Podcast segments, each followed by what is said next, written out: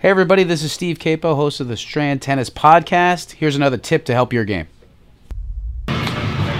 So, on the court that you're on, right, this side's the ground stroke side, that side's the volley side. We're going to give you one ball each, right? Hit through it, the person will volley and track and follow the ball, right? Why are we volleying and tracking? Because when you volley, you follow the ball, right? So, you're going to volley, track the ball, hit. Try to hit your volley. If you get a high volley, what's the rule? Anybody know? Evan? Hey, man! No, if you get a high volley, go to the open court. If you're coming forward and someone hits you a low volley, you hit it back behind them. What does hitting behind them mean? What's that? Hitting behind them from where they were. So if they were in the corner, you're hitting back to where they were. So go back to where they hit it from.